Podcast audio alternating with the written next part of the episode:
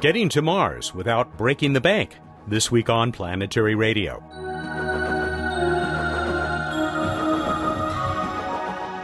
Welcome to the travel show that takes you to the final frontier. I'm Matt Kaplan of the Planetary Society. I'm inspired to know that there are people who don't just think that we can send humans to Mars, they think we can send them affordably. That's what Harley Thronson of the American Astronautical Society will tell us today, but only after we hear from Emily Lakdawalla about the latest from Curiosity and from Bill Nye about another rover that may soon head for the moon. And just to prove that dreams, or at least nightmares, do come true, you'll hear how you can actually see Bruce Betts and me record this week's What's Up. Here's the Planetary Society senior editor. Emily, a nice long blog entry that you uh, posted on the 13th about curiosity, which uh, I hope has made it through a particularly difficult part of its path. I don't know about difficult, but it was the first time they've ever tried to cross a largish sand dune with Curiosity, so they were being very, very cautious. But Curiosity handled it with absolutely no problem, and now the rover is starting to rack up the meters again as she drives to the west you have some great pictures uh, that have been taken. I guess it uh, took a fair amount of bandwidth to do this of the wheels, those uh, pockmarked uh, holy wheels. I guess this is still a concern. You know, they started noticing a couple of months ago that the rate at which the wheels were accumulating damage had suddenly increased. Now, these, these wheels, they're made of aluminum. They have a fairly thin surface and the team totally expected them to get damaged, to get little cracks and, and holes and things poked in them. But when they started driving across this particularly rocky kind of terrain, they started getting a lot more holes, a lot bigger holes, and they started getting very concerned. And so they started driving very slowly for a while while they thought about what to do. And it looks like what they've decided to do is to try to find terrain that's a little bit softer than what they've been driving on in the past. So instead of driving on exposed bedrock with lots of pointy, sharp rocks protruding from it, they're now seeking out these places that are kind of low between hills that have accumulated windblown sand. And any of the rocks that are there, that they just get pushed down into the soil as Curiosity drives over them.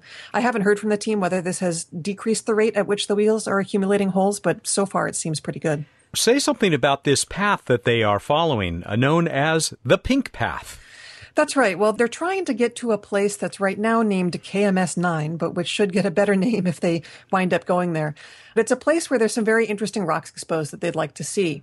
But when they decided to change the material that they wanted to drive on, that meant that they had to change their path to drive there. And the new path to KMS 9 brought them over this sand dune that blocked this gap between two highlands. And so the pink path took them over the dune and down the hill, and now they've driven another almost, I think, couple hundred meters since they made the decision to drive across the dune. They're trucking again. And uh, just very quickly, you make a comparison to opportunity. Uh, talk about that. They're rightfully concerned about the fact that Curiosity's driving rate slowed down a lot when they got concerned about the wheels, because Curiosity has another five kilometers to drive. But it's instructive to look at what happened when Opportunity bogged down in a sand dune partway through its mission. Before then, Opportunity had been driving along up to 200 meters a day. And then they suddenly found themselves mired in a sand dune, and they spent the next several months driving Opportunity only very short distances before they got confident enough to drive longer distances again. And that's kind of the place we are with Curiosity right now. They're going to get to longer driving distances. We just have to be patient with the team while they figure out how to apply their new driving rules. Got to be patient and got to be careful, at least until there's an auto club on Mars. That's right. Thanks, Emily. It's a great overview with an even better one in her uh, February 13 entry at planetary.org. I'll talk to you again next week. See you then, Matt. She's the senior editor and the planetary evangelist for the Planetary Society and a contributing editor to Sky and Telescope magazine. Up next is the CEO of the Planetary Society, Bill Nye. Bill, welcome back. We set our sights on the moon. Well, this is uh, to prospect for hydrogen and water. This is the old dream, Matt, is to go to the moon and live off the land. and live off the land would be to get water out of the soil. Hypothetically, one could consume it as a human. But the other thing is to make fuel. If you can get hydrogen and oxygen and combine them, you could have rocket fuel from the moon. And this thing is going to go in 2018, which in space world is coming right up. Oh, the who? What? What are we talking about here? Oh, NASA. NASA uh, is going to build the Resolve rover having to do with in situ resource management, ISRU. which we love. But this is an old idea, and somebody's we're finally going to try it. So it looks to me like it's a solar powered rover that will drill into the soil, extract these minerals, heat them up, and try to liberate hydrogen and oxygen. This would mean somebody at NASA is thinking again about going to the moon and using it as a base to go out farther and deeper into space. And then the counter argument, Matt, is what about having to deal with the moon's gravity when you land and deal with the moon's gravity when you take off, the so called gravity well. Hmm. Meanwhile, I, at the moon. Yeah, I wonder if this other effort that is underway uh, gave them any encouragement. Yes, uh, the Yutu, the Jade Rabbit. Uh, the uh, Jade Rabbit is sending back signals, but it's not it's not responding as such. So this is a heck of a thing. The Chinese Space Administration landed this cool rover on the moon. It's made it through two lunar nights, and it's still still in touch, still in communication. It's really an extraordinary step. And more power to them. Um, exactly. Something to look forward to in 2018 as well. The moon is looming large again in space planning. It is you hit the nail on the head. I got to think NASA wouldn't be planning this in situ resource rover without the Jade Rabbit. You see? You see? Competition's good in, in, in a sense. I couldn't agree more. And I look forward to talking to you again next week. Thanks, Matt. He's Bill Nye, the CEO of the Planetary Society and the Science Guy. We're going to talk about Mars in a moment, but we're going to talk about sending people there affordably.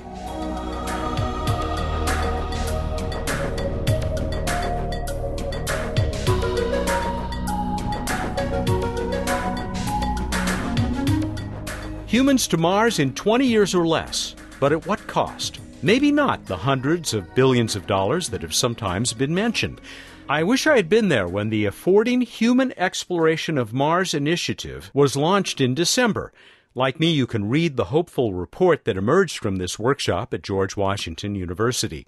More than 50 space exploration experts had a hand in its creation. One of them was Harley Thronson, Vice President for Programs at the American Astronautical Society and a Senior Scientist for Advanced Concepts in the Astrophysics Science Division at NASA's Goddard Space Flight Center. I recently got Harley on the phone to tell us more. Harley, thank you for joining us on Planetary Radio and also for letting me know about this report on the Mars Afford- Affordability Initiative.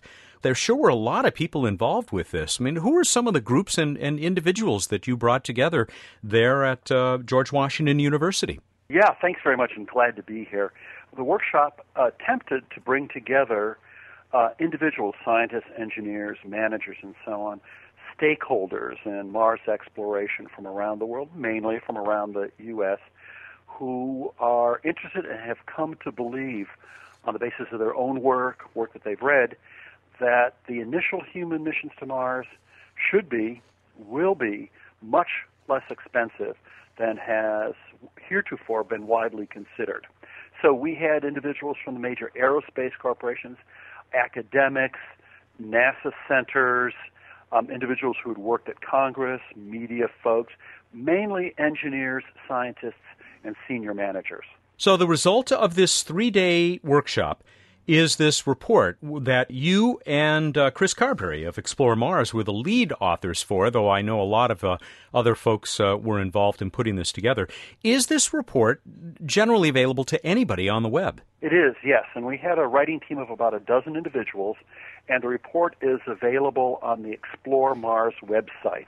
Folks can, can just use their browser, look for Explore Mars or Explore Mars Incorporated you can easily find the, the report there. And we will put a link up to that at the show page for uh, this week's show at uh, planetary.org.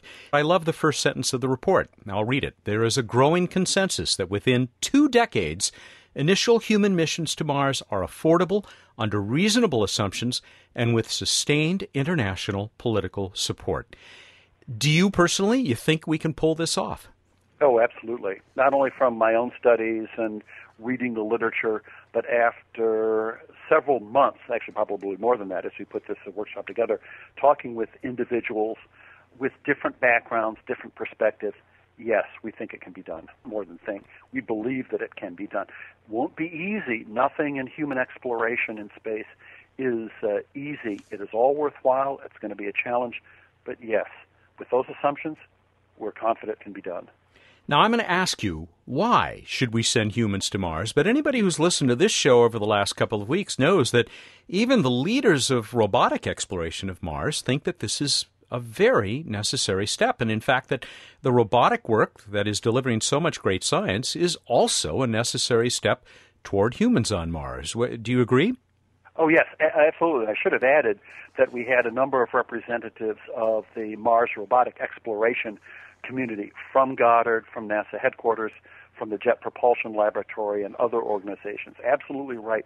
The workshop was oriented toward, or was was uh, extensively about human exploration, but our partners in robotic exploration have to be um, full partners.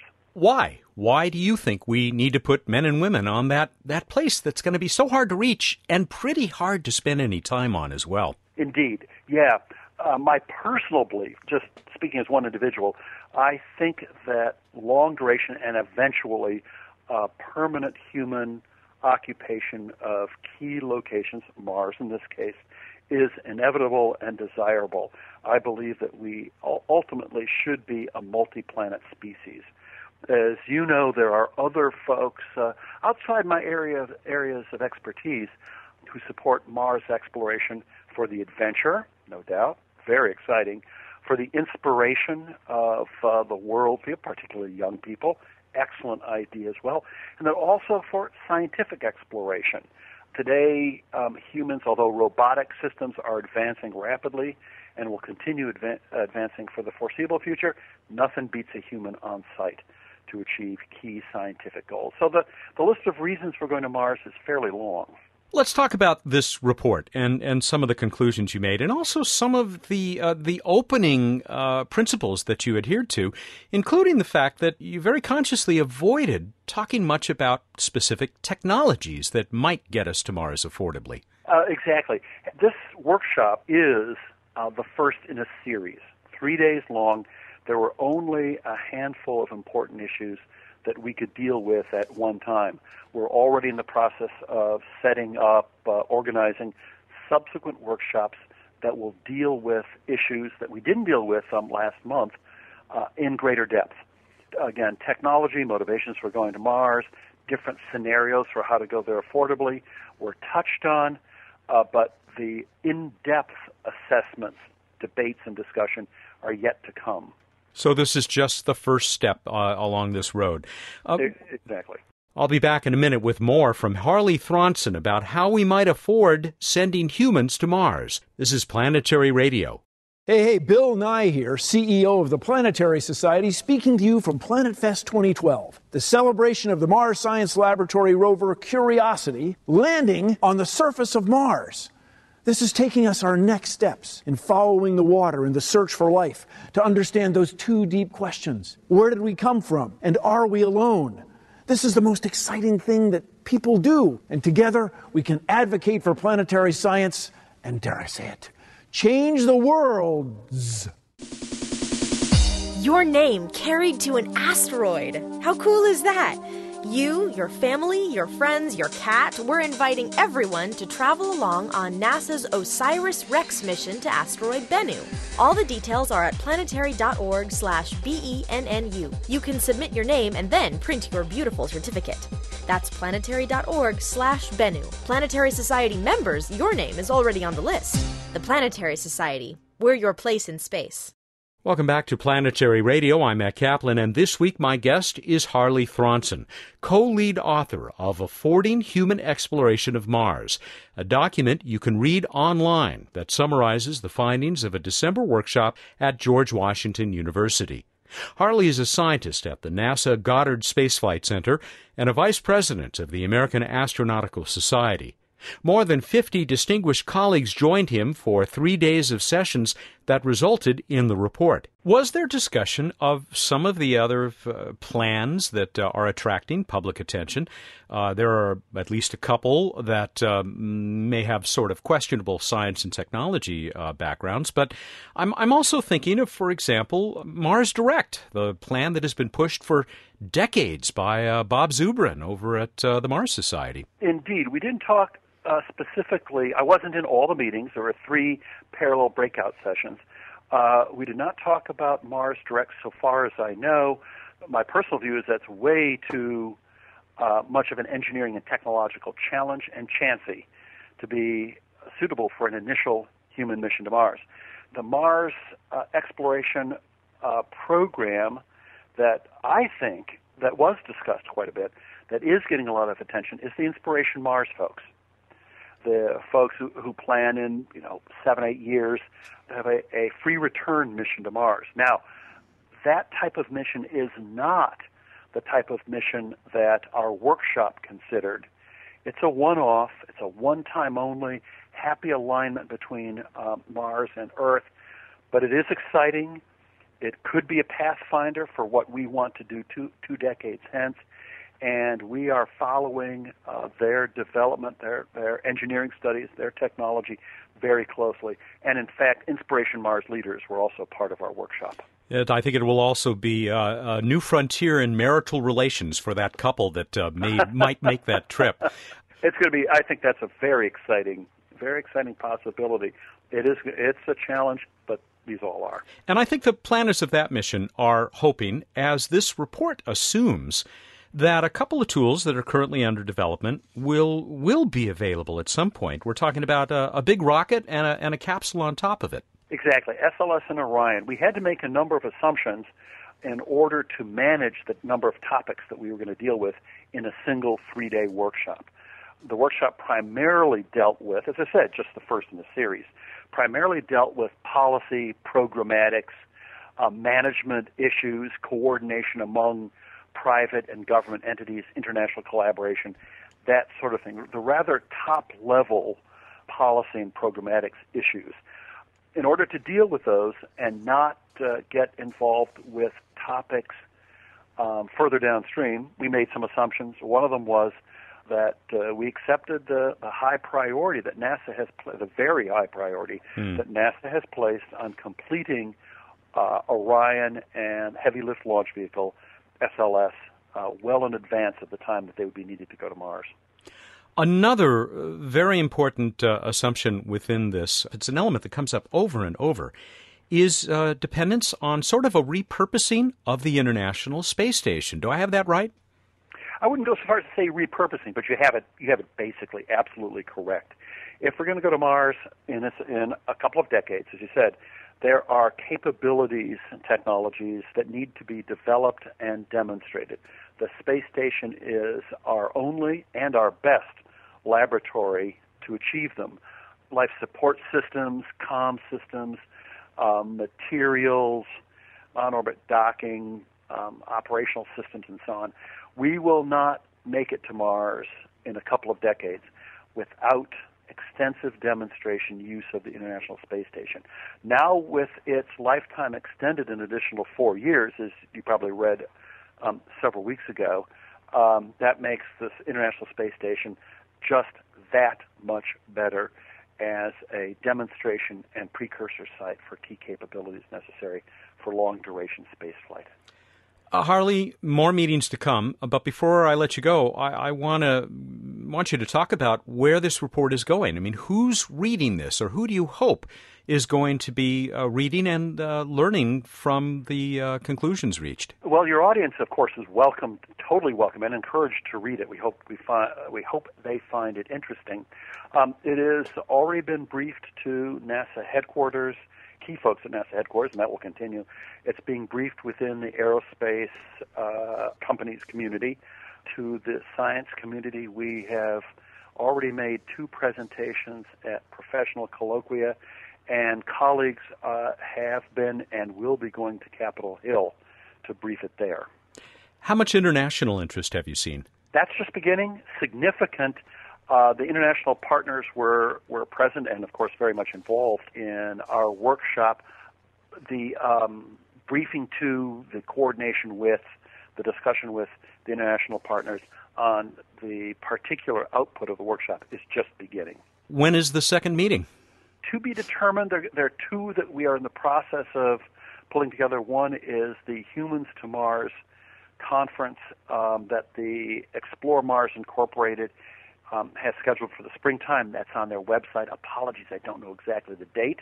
And then the second workshop, which will delve into very probably the, the specific scenarios, the most affordable scenarios for going to Mars within two decades, will be in very late summer, early autumn.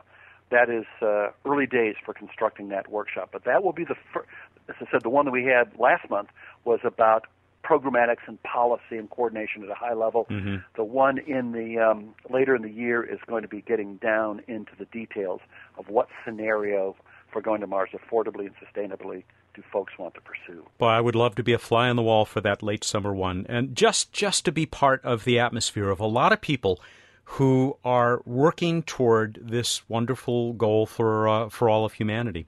Harley, thank you so much for uh, telling us a little bit about uh, this uh, process, the beginning of this process, and uh, best of luck as it continues. Thank you, and you're certainly welcome. Harley Thronson is Vice President for Programs at the American Astronautical Society, the AAS. He's also a Senior Scientist for Advanced Concepts in the Astrophysics Science Division the Science and Exploration Directorate at NASA's Goddard Space Flight Center, which is where we spoke to him today. And uh, he and Chris Carberry, the leader of Explore Mars, were the lead authors of this report, the uh, first to emerge from the Mars Affordability Initiative. I'll be right back to talk with Bruce Betts about, uh, well, Mars and all the other stuff up there in the sky on this week's edition of What's Up in just moments.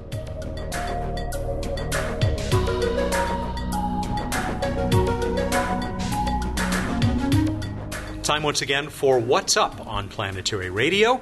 I am sitting in the studio at California State University Dominguez Hills with Dr. Bruce Betts, the Director of Projects for the Planetary Society. Thank you for inviting me back to your class. My pleasure. Always great to have you here, Matt. We are live and online. If you're out there curious what scary people we look like and how it looks like when we record planetary radio. And we always wear ties when we record planetary radio. You can go to planetary.org slash Betts class. By the way, your tie spectacular. Thank you. Looks like the uh, the moon much. vomited. Hold this up. Tell us what to look for in the night sky. Hey, we got planets. Uh, Mercury, it's it's kind of ducked away off in the. Uh, it's hanging out with the sun right now, but it'll be back. It'll be back in a week or two. It the devious little thing. It it left the uh, evening sky. It'll be coming back in the pre-dawn. Very low in the east. While you're out in the pre-dawn, what's really easy is Venus. Look uh, off in the east for the super bright star-like object. Also in the pre-dawn, we've got Saturn and Mars up higher in the east and uh, moving towards the south. In the evening sky, Jupiter still super easy, wonderful to see, looking like a super bright star in the east in the early evening and then high in the sky for, for most of the night. One thing I encourage people to do, oh, I, I will point out in the pre dawn, you can get a lovely view of the moon with Venus on the 25th and 26th of February. But I encourage people, if you're looking most of the night, whether it's pre dawn or middle of the night, not the early evening, you can actually see multiple planets up at one time. Connect the dots, realize they're basically in a line. And that's because our solar system is most most of the planets are orbiting in a very similar plane so when they're projected on the sky they form a line that plane of the earth's orbit called the ecliptic I just love how you do all that and keep perfect eye contact with the camera. I tried. I am getting confused where to look. I could watch all day. Oh, yeah. On to this week in space history. It was 20 years ago that uh, Clementine entered orbit around the moon, and sometimes forgotten. Lunar Orbiter gave us lots of good data, interesting cooperation between NASA and the U.S. Department of Defense. And where is Clementine now? Lost and gone forever. Indeed. Smashed. That's what I have to put up with. Two shows on Sundays, folks. But um, all right, we move on to random space fact. We'll add the echo later. Sorry, I forgot the one microphone's attached to me. Sorry about that. before and uh, after imaging of craters, new craters on Mars. So there are craters happening on, on Mars and at a surprisingly large rate that have been observed, particularly from Mars Reconnaissance Orbiter. And they've taken a look at what they've seen over the last few years, and the craters of uh, a size four meters and larger. They think occurred at a rate exceeding 200 per year hmm. globally. 200 craters of four meters or larger. Did you just, you must have just seen this image of I this did. 30 meter crater with It's- this beautiful white stuff spewing out of it. Yeah, it's very cool. It's spectacular. I will be showing it in the in the Mars lecture here. But yeah, people can check it out online. Uh, that's that's where I found this lovely random space fact. All right, we move on to the trivia contest. I asked people, what comet did the astronauts on board the last mission to the Skylab space station, Skylab 4, what comet did they observe? Well, it's among the biggest responses we've ever gotten for a contest. And I think it's not just because people love comets, but because of what we're giving away.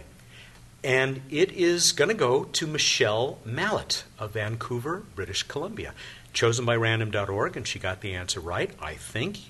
The astronomer will confirm this.